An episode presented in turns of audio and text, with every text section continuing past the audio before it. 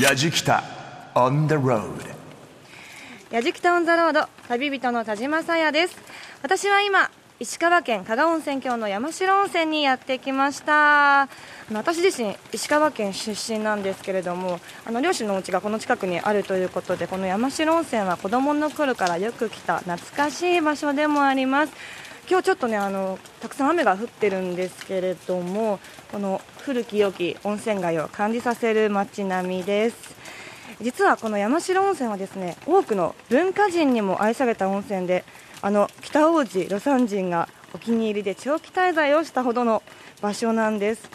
そしてその魯山人が初めて山城温泉を訪れたのが100年前だったんですけれども陶芸家を目指すきっかけとなったのがこの山城温泉だったと言われているんです。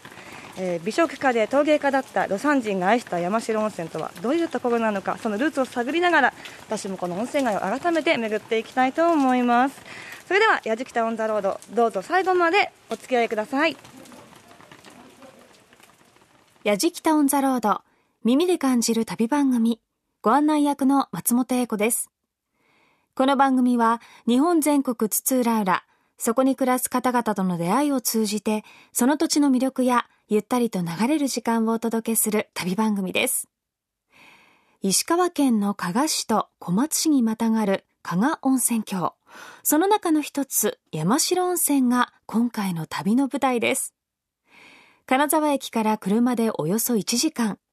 加賀市は福井県に隣接していて有名な景勝地東尋坊へも程近いというロケーション。山城のいで湯に遊ぶ楽しさは例えて言えば国谷の青。というのは明治から昭和にかけて活躍した女流作家与謝野明子が詠んだ歌です。また昭和初期に活躍した小説家泉鏡花は夢もおぼろな山城温泉と書き残しました。そして山城温泉を最も愛したと言われる人物が食の世界陶芸の世界でその名を知られる北王子魯山人です。今からちょうど100年前の1915年大正4年に初めて山城温泉を訪れた魯山人。この町との出会いによって人生を変えたとも言われています。ということで今回のやじきたは魯山人の愛した山城温泉と題して石川県出身の田島さやさんが旅をします。旅の様子は番組ホームページの動画や旅日記でも楽しむことができます。ぜひホームページをチェックしながら聞いてみてください。それでは、やじきたオンザロードスタートです。やじきた on the road 松本英子がお送りしているやじきたオンザロード耳で感じる旅番組。今回のテーマは、魯山人の愛した山城温泉。旅人は田島さやさんです。石川県加賀温泉郷の山城温泉は多くの文化人に愛されたいで湯の里。陶芸家で美食家の北王子魯山人がたびたび訪れた場所です。その魯山人の足跡をたどるのが今回の旅。陶芸に詳しくなくても漫画「おいしんぼ」にも登場したことで北王子魯山人の存在を知っているという方も多いのではないでしょうか。晩年まで篆刻家画家書道家漆芸家そして陶芸家美食家などの様々な顔を持っていた魯山人。山城温泉を初めて訪れたのはまだ32歳の時だったといいます。なぜ魯山人は山城温泉へと行くことになったんでしょうか。田島さんと矢敷太鼓はそのヒントがわかるという魯山人宮居跡いろは草庵へとお邪魔しました。えーいろは草庵にやってきました。まさに歴史を感じる古い日本家屋の中にお邪魔しているという感じなんですけれども、えー今日はいろは草庵の元谷美沙さんにお話を伺いたいと思います。よろしくお願いします。よろしくお願いします。まずここはどういう場所なんですか？いろは草庵と言いますのは、はい明治初期の建物でございまして今から約150年ほど前の建物でございます、国の登録有形重要文化財の登録されております。そのここいろは草庵にあの魯山人が訪れたということなんですけれども本当ですか？あはい。ちょうど100年前ですね。大正4年魯山人はまだ福田大官と名乗っておりまして書や篆刻を主ななりわいとされておりましたこちらの建物はもともとは吉野家という江戸時代から続く老舗の旅館の離れでございました。旅館の主人がお茶会をされたり歌いをしたりといった趣味の時間を過ごすために建てられた建物でございます。へえでそこに魯山人は滞在してはい。どういうふうにこちらをあの使っていたんですか？そうですね。え書家篆刻家でしたのでまずこちらの方には旅館の看板を掘るためにいらっしゃっております。でこちらの部屋が家が空いておりましたのでこちらに投留しながら旅館他の旅館の看板でも掘ってみないかというお話になりましてこちらの方を仕事場とされておりまして篆刻を掘ったり夜は旦那様方と話をしたりといった時間を過ごしていらっしゃいましたあじゃあお仕事をしにこの山城温泉に来ていたんですね、はいそうです。ああそうなんですか。あのなぜじゃあその魯魯山人はこの山城温泉に来ることになったんですか？ちょうどその前に金沢の細野円大という方のところでお世話になっておりましてその細野円大という方とこちらの吉野家の当主の方がお煎茶のお仲間でございまして魯山人を見込みまして魯山人に何か仕事をさせてやってくれないかという紹介を受けました。そのことで山城温泉に来ることになりました。その当時はお宿だったとおっしゃってましたけれども、は今はあのこちらのいろは草庵どういうふうにお使いになられてるんですか？いろは今一般公開させていただいておりまして、はい。あの魯山人が住んでいた母屋の方と蔵の方は改装いたしまして、そちらの方は展示室となっております。こちらの方は、えー、と仕事場と実際されていたものでございまして、はい。こちらの複製の方なんですけれどもこのように彫っていたのではないかという場所でございます。本当だこう木の板があるんですけれども1メートルぐらいの木の板にこう彫刻をはい。施している模様が再現されていますね、はい。吉野家のよしという字です。よしという字ですか？はい。ちょうど若い頃32歳の時の作品ですので非常に勢いのある作品でございます。はすごく大きくあのしっかりと太い文字が描かれてますね、い。うんうん。まあ、実際に彫られた実物の方はこちらになります。先ほどの作業場のレプリカのこれは本物の出来上がりの看板ですか？はいやっぱりこう色味が深いというかあのそうですね。レプリカのものよりどっしりとした濃い色ですね、はい100年経っておりますので。へえすごく状態がいいですよね。そうですね。傷一つついてないですね。そうですね。ですから実際使っていたものですね。そこにあの写真がございますけれども、はい。吉野家というそこモノクロのこの写真ですね。出ておりますねこう彫られているというよりもこうなん浮き彫りに、浮き彫りになるよねはいしてあるんですけれども、はい。すごくこうはっきりとあくっきり出てますね非常に。そうですね、はい、出てますよね。大体こう、はい。なんだろう1センチぐらいこう浮き出ているような、はい。で角も非常に鋭くなっておりまして若い時の勢いのあるといった感じの作品になっております。と他には一体どういうものが展示してあるんですか？はい、今回の作品はですね、はい。初代須田製菓と魯山人という展覧会でございまして、はい。魯山人と初代陶芸を教えた初代須田製菓の関わりについての展示でございます、魯山人は、はい。はい旅館の看板を多く彫っていたんですけれどもそのうちの一本に近くにございます九谷焼の窯元須田製菓というところの看板を彫ります。初代須田製菓を魯山人が彫った看板を大変気に入りまして部外者禁止でございました工房に彼を招き入れますそこで魯山人は初めて焼き物に絵付けをしたと言われております。看板を彫ったから、はい。九谷焼を始めることになったんですか？そうなんです。そういうルーツだったんですか、はい、そうなんです。それまでも焼き物には大変興味があったんですけれども実際絵付けをするということは全くなかったんですね、はい。それが魯山人が看板を彫ることによってそれが縁になりまして須田製菓に気に入られ工房に招き入れられることによって焼き物の手ほどきを受けることになります。魯山人と言いますと焼き物のイメージ非常に強いかと思うんでけれども。ですすね。私も焼き物のイメージはありました。はい、それがこの山城の地からスタートしたとも言えます。もし山城を訪れてなかったら魯山人焼き物を焼いてなかったかもしれないとまで言われております。そこから魯山人はあのこう九谷焼を作る方にこう動いていったというか夢中になっていったんですか、そうですね。焼き物を作ることにあの向いていきました。最初の頃はまず絵付けだけでございましてこのようにですね、えーと、まずと一番これは最初福田大観と名乗っていらっしゃった。ちょうど100年前の作品ですね。大正4年の時の作品なんですけれども、はい、このように、えー、まず物自体ははい、須田製菓さんに作っていただいたものの上に自分が字を書くという風な作品を作っております。可愛らしいですね。本当に小さな急須。はい、先中そうですね。煎茶急須。10センチぐらいですかね。はい。あの濃い朱色で塗られていて、はい、上に文字ですか模様が書かれているんですけれども、はい、大吉祥とございます。うん。まずはその絵付けからはい絵付けから始まってそれからだんだん焼き物にいろいろな焼き物に手を染めていくわけですけれどもまず魯山人が始まったこの焼き物はこちらの方でございます。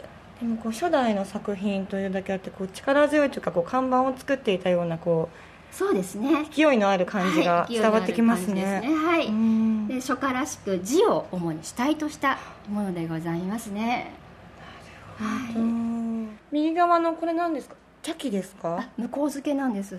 懐石などでですね、はい、あのお刺身とか入れたりする。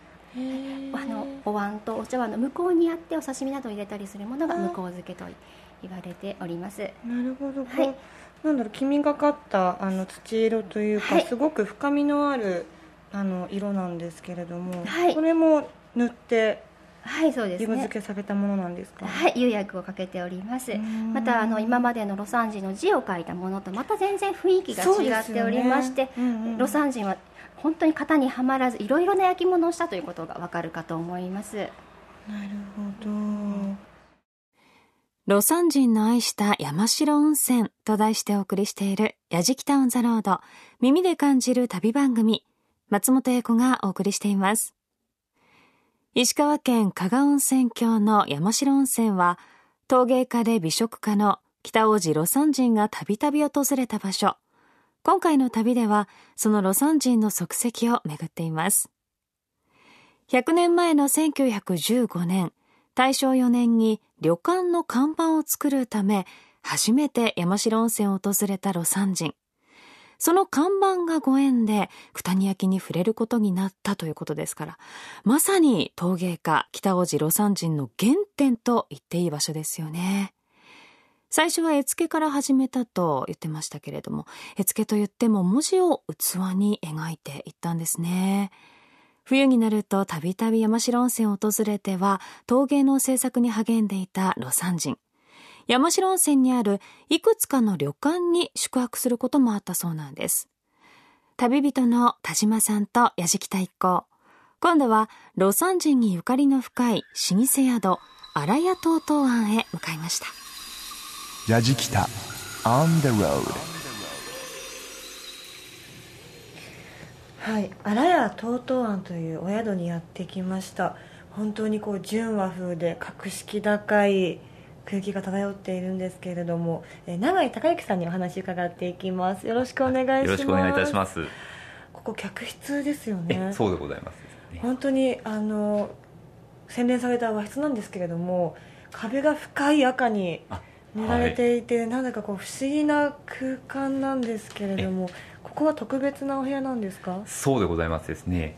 この赤の色ですけれども、はい、実はこのお部屋の古く昔あの前田家のお殿様があのお使いいただいておりましたお部屋でございましてベンガラの塗り込んだこの赤い壁主壁の色はその前田のお殿様あるいはその前田家にゆかりのある方がのみ使用することによって当時としても非常にあの品の高いお部屋だったそうなんです。なるほど。そこからまあ時代を得まして、はい、いろんな方にお泊まりいただいておりますんですということはもしかしてここに魯山人もお泊まりになったんですか、はい、やはりあの当時の一番いいお部屋でしたですので、はい、あの北大路魯山人お越しいただいた時もやっぱりこちらのお部屋を好んで、えー、お泊まりいただいたと伺ってます。もちろんじゃあ荒谷さんにも作品はいくつか展示されているんですよね、ね、あのロビーもそうです。しあとあの、展示室もございますし、はい、あと客室にもあの書ですとかあの絵を飾らせていただいております。いやでもあの入り口開けてすぐにあのロサンジの代表的な作品のあはい。ついたてがあどんとあご覧になっていただきました。はい。ありがとうございます。るんですけどあのインパクトはすごいですよそうねですね。あれは非常にあのやっぱり私どもの中でも山城温泉の中でも代表的な作品で今の山城温泉のシンボルマークにもなっておるんです永井さん、はい。先ほどのついたての前にえ戻ってきましたけれども、あはい。やっぱり改めて近くで見ると本当にすごい迫力ですよね。そう飛び出てくるような感じになりますすよね。ね。こう入ってこうすぐ当たり前のように置いてあるのでちょっと最初取っていってしまいそうなんですけどやっぱり、そうですね。あれうもん、これだけ価値のあるものにこんなに近づいて見られるってなかなかないですよあねありがとうございます皆さんそうですねお写真この前撮っていただきますので。はい。はい。あのこうついたてのこの大きさもどうだろうこう両手を広げたぐらいのサイズがそうですね。ありますけど、このカラスもともと何に描かれたものだったんですか、これもともとですけれども、はい。サンジンさんが東野でお越しいただきまして、はい。そこであの宴席を、まあ、あのみんなとやってたんですね。はい。で非常にあのお酒も進んで、はい。まあ、料理も召し上がっていただいて美とてもあのねとてもあはいの機嫌が良くなって、その時にちょっと炭を持ってきてください。で何するかなと思いましたら襖にカラスを一気に描き上げたっていうことを伺ってます。いや確かにすごい勢いを感じる絵ですけれども。そうですね。なちょっと筆じゃないらしいんですね。ちょっとあの刷毛のような、あえーもので、えーはい。線のそうですね。先端が尖っているものっていうよりも結構こう刷毛のような平らなものでか平筆で描いたようなタッチですよね、えうんうんうんそれがあのまあこうして今も残ってるわけなんです。じゃあ荒屋さんのために描かれたということですよあねそうですね、まあ、あの今となってもこの山城そしてまああのマロ三人を愛する皆さんのためと言ってもいいかと思いますですねこれはやっぱりその勢いで描いたものだから作品に名前っていうのはないんですか？あそうです。これ、えーっとうっすら見えるかもしれませんけれどもこれ、はい。後ほどまたあの三人が来て太陽のようなあえー手直しをされてるんですか、そうなんですそうなんです。あの非常にあの最初は一気に描かれたんですけどその後何度かお越しいただいて少しちゃんとした作品に仕上げたものでございましてそうなんです。その後ろにあじゃあこののえ茶色のそうです丸い。ところに少し濃くなってそうですね。これあの丸がありますね。えあの暁を表しておりまして、はい。この暁のカラスで明けガラス。明けガラス。え明けガラスのついたてと、はい、正式に私ども呼ばさせていただいてますなるほど。この荒屋さんの看板もロサンジンが作られているということなんですけどもその実物もここにあるんですか？ちょうどあのフロントの奥に、はい、あの飾ってございますので本当だ。えこれですか？えこれそうなんです。ついこの建物ができる前までは、はい。あの表に普通に看板として飾っておりましたのでだいぶあの、はい。風雨にさらされてところどころ傷んでおりますけれども、まあ、当時のままでございます。でもあの結構漢字のあの文字を残されているものが多いんですけど「あ。らや」ってやっぱりひらがななので勢いの中にもちょっとこう柔らかいあ滑らかな、ね。はい、ラインが見えますね。手作りの跡があるというかこうまだ初期なんだなっていうのを感じさせるようなあそうですね、はい。で吉野家さん。であとその白金屋さんの看板を次作られたと思うんですけれども白金屋さんのものはあの縦で、はい。今文字を彫り込んであるんですよね。はい。でロサンゼルやっぱりちょっと変わってましたので、はい。同じものは作りたくないんですよね。なるほど。した時にじゃああらやじゃあ次どうしようかと思ったら、まあ、横のものをしてはい。でうちの場合はあの屋号のあらやは周りを彫り込んでありますでね、はいで下のあの、まあ、名の方は文字を彫り込んでありますよね。そうですね。浮き彫りの方とほえあの彫り込んである方がそうなんです一枚で両方あるんですね。実はこの手法っていうのが、はい。もう当時としては誰もやらないと言いますかやっちゃいけないご法度だったらしいんですけれども もうそういうことを気にせずもう作り上げたっていう本当に型破りな看板だったらしいんです。いや多分素晴らしい作品を作りながらも多分常に批判されたりっていうのはあったんでしょうそうねですね。もの分かっとらんやつやなこいつだってやっぱり。よく見ますか？あの大きなあのロサンゼル代表作品でこういう大きなあの椿とか、はいはい。あるいはモミジとか、はい。ああいうあの大きな鉢っていうか、はい。そういうのがあると思うんですけどああいうものにも絵をつけるってことは本当にもう批判がすごかったらしいんですね当時。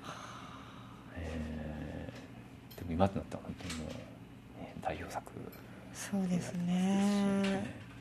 いやそんな魯山人のこの看板がこうしてこんなに綺麗に残ってるっていうのは素晴らしいですよね。いや本当にいろんな作品見せていただきましたけど、えなんだろう全然違う作風なんですけれどもなんとなく一人の人が作ったっていうのは伝わってくるような気がしますよね。そうですね、うん、型にはまらないというかそね。それがすごく伝わってきますね。うんのれんをくぐり、ガラス戸を開けた先に飛び込んでくる広々としたロビー。左手には魯山人が描いたカラスの墨絵のついたてが。なぜ魯山人はカラスの絵を描いたのか。それは1羽のカラスによって山城温泉が発見されたという伝説があるからだそうです。宴の席で急に描いたというカラスの墨絵。後で手直しに来たというのも、魯山人の芸術家らしい一面ですよね。また、魯山人が荒や東東湾のために残したという幅1メートルほどの木彫りの看板。他にも、魯山人が作ったまな板皿や絵皿など、貴重な作品を見せていただきました。やじきたオンザロード、耳で感じる旅番組。この後は、魯山人が陶芸を始めるきっかけを作った九谷焼の窯元へ向かいます。Yajikita on the road. Grooves and moves your day. はい、あの山城温泉にある九谷焼の窯元に来たんですけれども、えー、須田製菓さんの、えー、4代目須田製菓さんにはい、お話伺ってまいりますよろしくお願いします今4代目になるので、はい。その須田製菓という名前はこう屋号のような感じになるんですかそうそあの実際に魯山人が作られたうん。看板が外にう、そうですね。かけられていますよね、え看板として今も使用しているのはこちらのえそうですね。だけなんですよね。ええ。今外になかなか出てないですよね。ええ。そうです。ずっとあの状態で置いてあるんですか？ねそうです。かけてあるんですか、ええ。やっぱああいう看板はね、濡れ学とも言うんですね。濡れ学、ええ。それはちょうど雨風が当たる、あはい。濡れるという、そういうことだと思います。だから晩年魯山人が来てね、はい。えーあの濡れ学がこう風化して、えー年月を得たその味わいが出たと、あ。あいい味になってきたなと、あー褒めていたそうです。やっぱり看板ですからね外に飾ってほしいですよね。本来のね、ええ。うんで本来のやっぱりこううん外にあってす少し風化していく。そういうことはね、えーこうなんとなく日本人のはい。その感性に分かりやすいんですね。そうですね。あのそのあの看板を作ったことが陶芸を魯山人が始めるきっかけになったんですようね、ん、あのねその時にやっぱり焼き物に初めてこう絵を描いたりするんですけどね。その後まあ魯山人が星ヶ丘作業をやるわけですね、東京でね、えー最初その骨董屋をやるんですよ。はい。あそうなんですか、魯山人がですか？魯山人が、はい。その後骨董屋の2階でその美食クラブといって、はい。えー食べ物を食べさすんですね。へええーそれが評判を呼んで、はい。えーいや本格的なこうお食べるとこを作ろうということになってできたのが星ヶ丘茶寮なんです。えーで星ヶ丘茶寮ではあ魯山人はね、えー器からしつらえからなんから、えーやっぱりあの全部自分の思うようにえーやるんです。そうですね、そのためにあのうちらへ来て、えーここにあるのは星ヶ丘茶寮で使ってたあ火鉢なんですね、手炙り、ね、こういうものとかああとあの食器やなんかあ、いろいろこういうものを作るんですけどねやっぱり食器は料理を食べるものっていうふうに考えてたんですそうそう。よねまあ食いしん坊なんでしょう、はい。ええ。美味しくものをいただくためにはやっぱ器やらそれからいわゆるしつらいと言うんですけどね、はい。えー部屋の中の、はい。お調度品から、それ掛け軸からお花からお庭からあそういうものをみんなね、えー、魯山人のあは贅沢な男ですからね、はい。みんなあ一つのこう総合芸術みたいなあ意味で、えー彼がやったんです。須田さんはこう魯山人はどういう方だったというふうに伺いました？いやいやうちらもね我々骨董っていうか古いものを大事に、はい。えー初代の頃も古いものの写しというか、んうんうん。そういうものやってますし、はい。今もずっともう100年以上経ちますけど同じようなものも作っておりますし、えーえーですから新しいものもやっておりますけども、はい。そんな決して新しがるというよりも古いものの良さというものが、はい。い、あーいつも新しいものしてても出てるような気がしてるんですよ私は。ですからねうちらの見るとね本当に和食器がいかに贅沢かというような雰囲気します。ね、大きさとか色合いとか形状とかね、みんな違うものをお一つお膳というか、はい。一つ食卓に、えー楽しみながら、あーそのお器の形状の違うとかあ量が違うとかそういうものもねみんな日本料理のお元をがそうなってるんですね。ええ。日本料理そのものがやっぱりこう贅沢なんで、ええこういうものは、ええ。そういうことをね魯山人はやっぱね、ええいち早く分かってというか、感性で感じてね、掘り込んでいってええ。ねうん。で魯山人はそういう感性のもとでやっぱ魯山人の食やらなんかの考え方があ今やっぱもてはやされるっておかしいですけど、はい。ええ。ええ今ななおこう価値があるというかそういう感じはしますね。うん。いや今で言うと現代的というか、うんそういう多分精神を持ってるんでしょうね。そうですよね。あのものをこうトータルで見るというか。そう。ですから絵描きや絵のことだけ、えー焼き物屋が焼き物だけっていうことよりもね、えー広くこう物事を捉えているそういうことがやっぱ大事なんでしょうね。うえん確かに。松本英子がお送りしている「やじきた on the road」耳で感じる旅番組。今回は「魯山人の愛した山城温泉」と題して石川県出身の田島さやさんが旅をしています初代須田製菓が看板を気に入り九谷焼の仕事場に招き入れたことから魯山人は陶芸に興味を持ったと言われています。その魯山人が晩年私は仙台聖火に教えられたという言葉を残したように生涯を通じて死と呼んだのは初代須田聖火だけだったそうです。料理とは単に舌先だけで味わうものではない。器がくだらないものでは料理も生きないという持論を持っていた魯山人。1950年昭和25年東京麹町にオープンした料亭星ヶ丘茶寮では顧問兼料理長としてお料理そして食器の演出に携わったそうです。山城温泉で陶芸と出会い加賀の食材に舌鼓を打った北大路魯山人。陶芸家美食家としての魯山人は山城の地で開花したと言ってもいいかもしれません。その魯山人が陶芸を始めるきっかけとなった九谷焼。実際に九谷焼に触れてみようということになった矢敷田一行。ということでかつての九谷焼の窯が保存されている九谷焼窯跡展示館へと向かい陶芸体験をさせてもらうことに。Yajikita on the road. さあちょっとしとしと雨が降っているんですけれども九谷焼窯跡展示館にやってきました。え島田正則さんです。よろしくお願いします。ようこそ、こちらこそよろしくお願いいたします。あの今見る限りでなんと何棟かこうあの建物が建ってるんですけれども、はい。ここは一体どういう施設なんですか、はい、こちらはですね、あの九谷焼窯跡展示館というぐらいですので、はい。江戸時代の終わり頃に作られました窯の遺跡、それがえ中心になる展示物です。でそれと、えー現在は使ってないんですけど保存してある登り窯。そしてあのこちらの展示棟ですね。はい。もともと九谷焼の窯元だった建物を修復したあの市の施設。この3つから当館はなってるわけなんです、えー。はい。ちょっと窯っていうとあんまり想像がつかないので早速見せていただいてもよろしいですか、はい、じゃあご案内します、はい。失礼します。おー！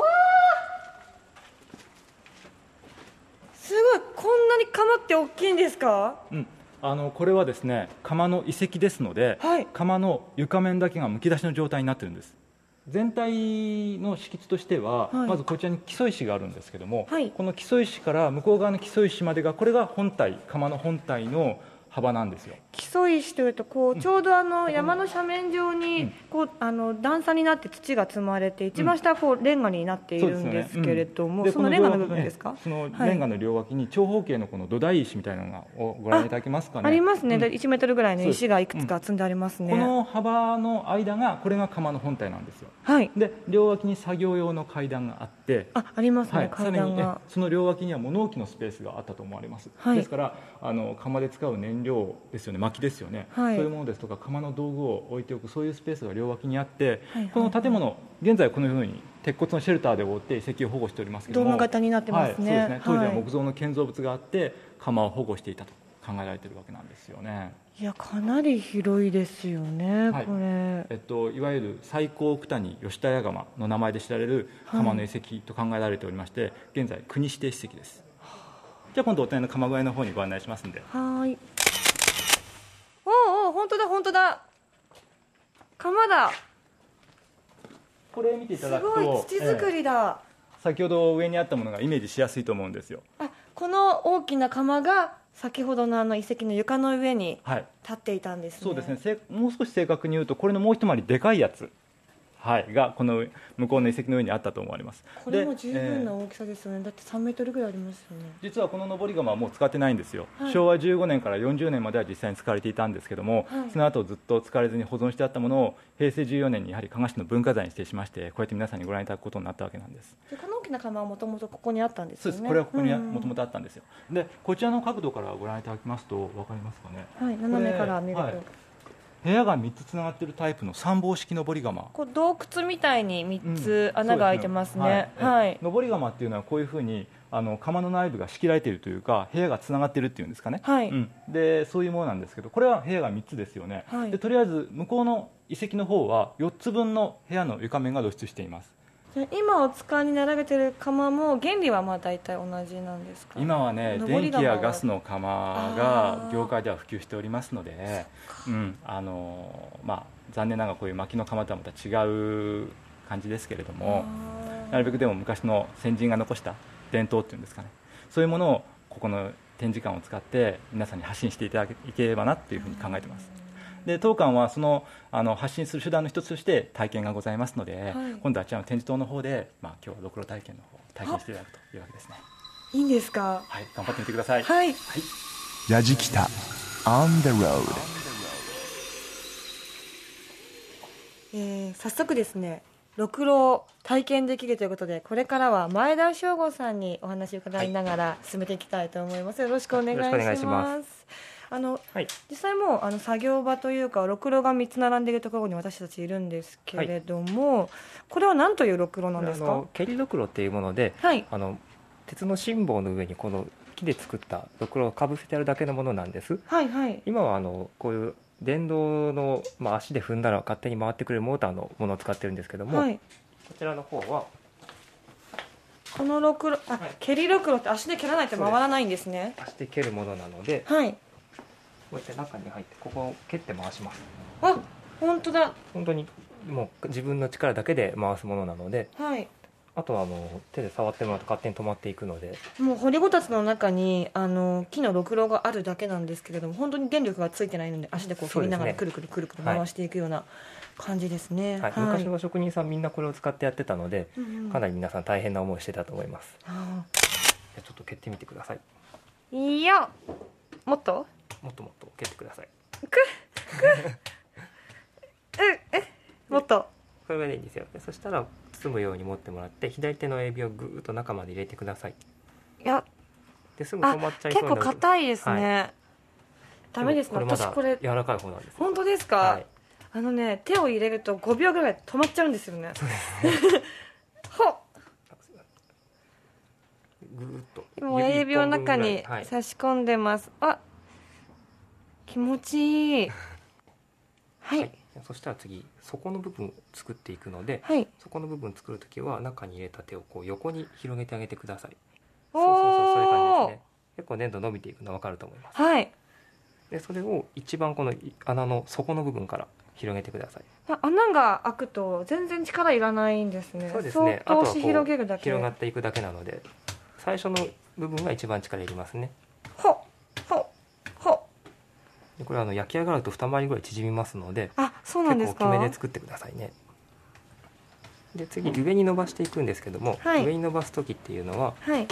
右手を中に入れて外からこう挟むような感じですね。鳥のくちばしみたいな形を作ってはい。ゆっくりこう上に上げていきます。ちょっとお茶碗らしくなってきましたけれども。そうですね。こういう感じかな？そうですね。少しずつ上に上に上げていきま今す両手で挟んで少しずつお茶碗の形を整えてますでここからが実は結構難しくて薄くなっていって勝手に広がっていくので、まあ、あの結構潰れやすいので慎重にやってください。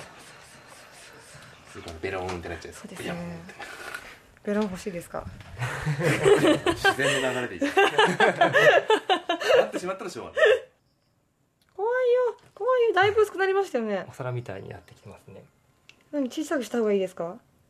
お皿であればこのまま広げてもらっていいですしお茶碗だったらこう上に上げた方がいいですね。お皿にしましょ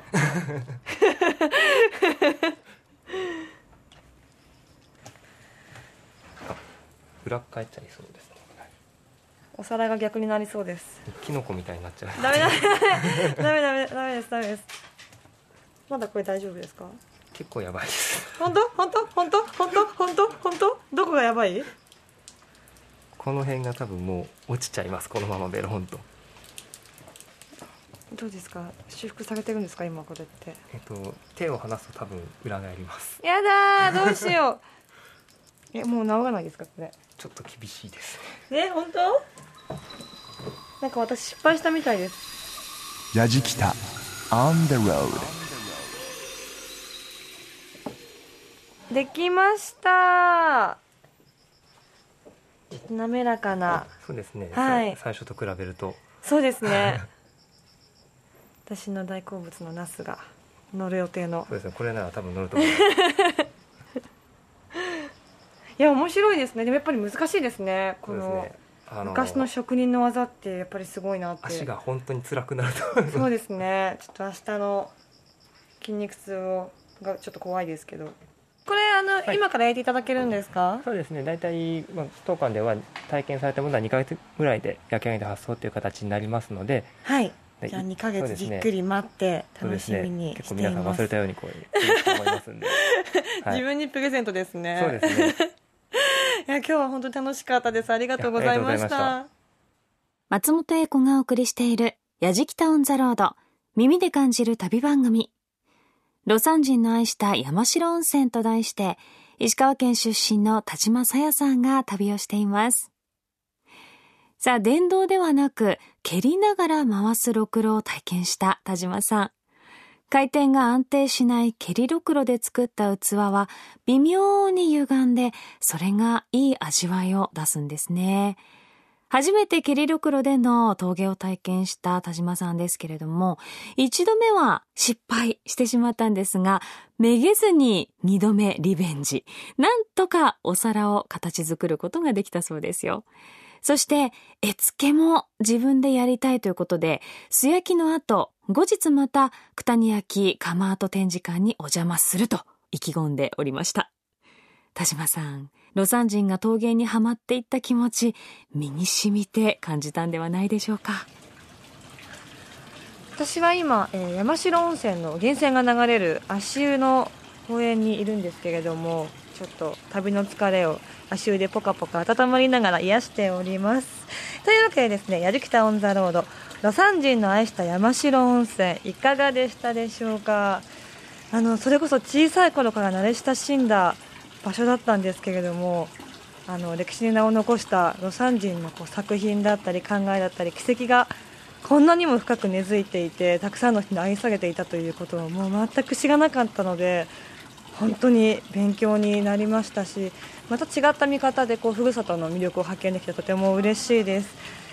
やっぱりこう皆さんおっしゃってましたけどその魯山人がこうただ器だけじゃないただ書だけじゃないこうものはトータルでというかこう全体を見て考えるっていう考え方がこう今でも革新的というかなかなかみんなができることじゃないので本当に才能があふれた方だったんだなというふうに感銘を受けました。あのこれからもっと魯山人のことを調べていきたいですしもっと作品にあの作品を見ることができたらいいなというふうに思いました。というわけで、えー、やじきた on the road 旅人の田島さやでした。やじきた On the road grooves and moves your day. やじきた on the road 耳で感じる旅番組。魯山人の愛した山代温泉松本英子がお送りしてきました山城の風景そして食器魯山人の美的感覚のすべてを満たしてくれる場所が山城温泉だったんでしょうね。そして型破りな芸術家、魯山人を愛したのも山城温泉の人々だったからこそ、のびのびと多くの作品を作って残していけたんじゃないでしょうか。さあ、大好物のナスを乗せられるはずのお皿を作った田島さんの陶芸体験の様子など、旅の様子は番組ホームページの動画や旅日記でも楽しむことができます。アドレスは www.jfn.jp スラッシュやじきた。また、放送終了後は、ポッドキャストでも配信をしていますので、ぜひチェックしてみてください。やじきたオンザロード。耳で感じる旅番組。ご案内役は松本英子でした。